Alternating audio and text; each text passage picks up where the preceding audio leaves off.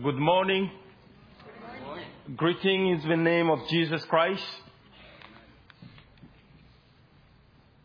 As you just heard about the theme of the 2015 mission conference, the Lord has laid on the heart of the leadership of the mission and the whole church for us to understand mission through this important topic.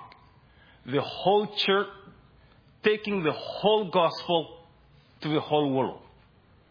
For those who were here last year, the emphasis was on the whole church. For this year, the emphasis is on the whole gospel. Now, the next slide will tell us why the whole gospel. Why is it important to understand the doctrine, the teaching of the whole gospel in the week of doing mission? Number one, sin, the bad news, is holistic. What do we mean by holistic? Now, for those who know me very well, you know English is not my first language. English is my fourth language. Now, working on this uh, presentation, uh, my wife, whose language, first language is English, she's the one who always proofread my, my, whatever I do. Now, when I wrote this holistic, I put W before the H to make sure it's about the whole thing. Now, when she proofread it, she took out the W. I said, well, I don't mean, I don't mean sin is holy. it's holistic. When I came to church, I did double check everywhere and everybody said it's right. What I mean by this, this holistic need to be explained. Sin is holistic. What does it mean? It just means that sin, the bad news, has affected every aspect of our life. In us, around us, even nature have been affected by sin. If sin, the bad news, has affected every aspect of our life, the gospel, the good news has to be holistic. Otherwise, it's not the whole gospel at all. And then the next slide will tell us, then what is the gospel? The gospel is nothing else but Jesus Christ Himself. Don't invent anything else to try to make whole. There's nothing beyond outside Jesus is on the gospel. Jesus is and remain and will remain the only whole gospel. How so? Jesus is the whole gospel. When He touches our bodies in Matthew chapter 8, verse 1 to 5, in Luke chapter 8, uh, verse, uh, chapter 5, 14, uh, 12 to 14, I know I have eight minutes that I've been given. Thank you so much for your trust and for your, your forgiveness at the end. But I do have a short, a, a short story to tell here. You see, when you go home, read the part where Jesus touched the bodies. It's about Jesus touching the lepers. You see, I was born and grew up in a pastoral family in Mali. We will welcome many kind of people in our house. And one day, two times I remember when I was 15 years old, a leper used to come to our house. If you've been to Africa, we are very good at shaking hands when we greet each other. And sometimes because of the calendar, people will take time and just say, how's your chicken? How's your cow? All this thing and going back and forth, touching hands. But for this leper, anytime he comes to our house, we will be chatting here with different visitors. This leper, as soon as he come, he will stay over there. He will never cross to come and sit with us. He will sit under a tree over there. And then from there, he will shout out to us, greeting to you there. You know why? Because a leper like him, he has wounds and sores everywhere. And his only friends are flies and stink. Because of that, he will prefer, he would choose to stay over there and say greeting to you. And then I remember he would shout from there, Pastor Timothy, I am hungry, I'm thirsty. At 15 years old, my parents would put food and drink in my hand and bring it to the leper under the tree. And there, even in that culture where we love touching each other, shaking hands, nobody, even in that culture, would touch a leper. And brother and sister, it touched my heart. Year later, when I found out in the gospel that Jesus defied his culture and went on and touched a leper, not once, but all the time he meet them. You know what? to show his true whole character of love, of care for us. And that gospel, Jesus, is the whole gospel when he went on to touch our mind.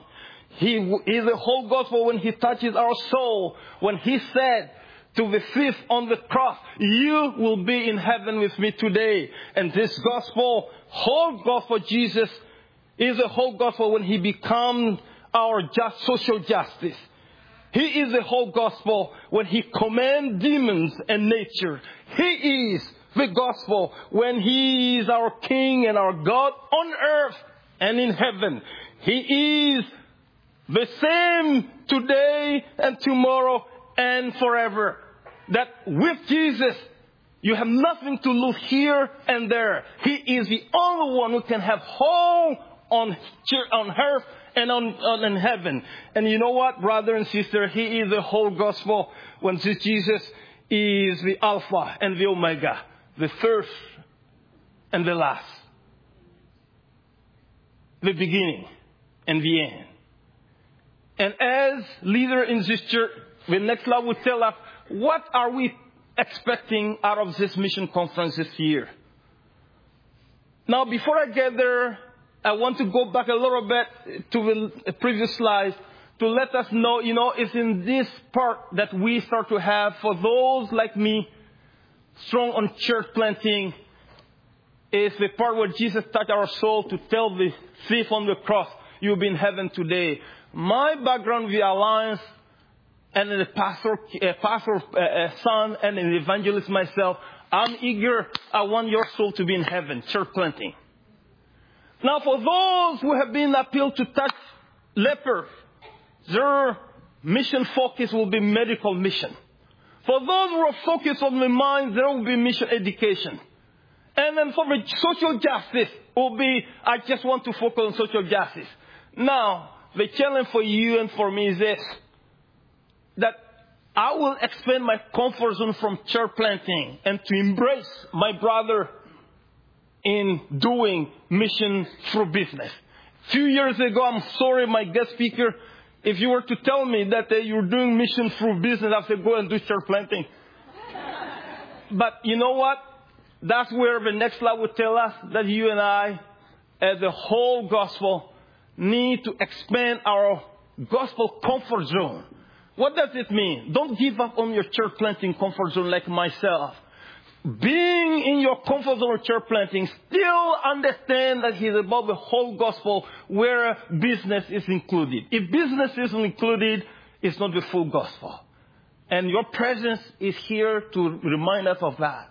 And therefore, brothers and sisters, pray for areas of the world that never crossed your mind as an expansion of your comfort zone. Brothers, give for mission field you never considered as a Christian mission before. And go to new places or people groups that who, that who or who have never heard of Jesus Christ. Not giving up on your comfort zone, but just expand it to include business for me today.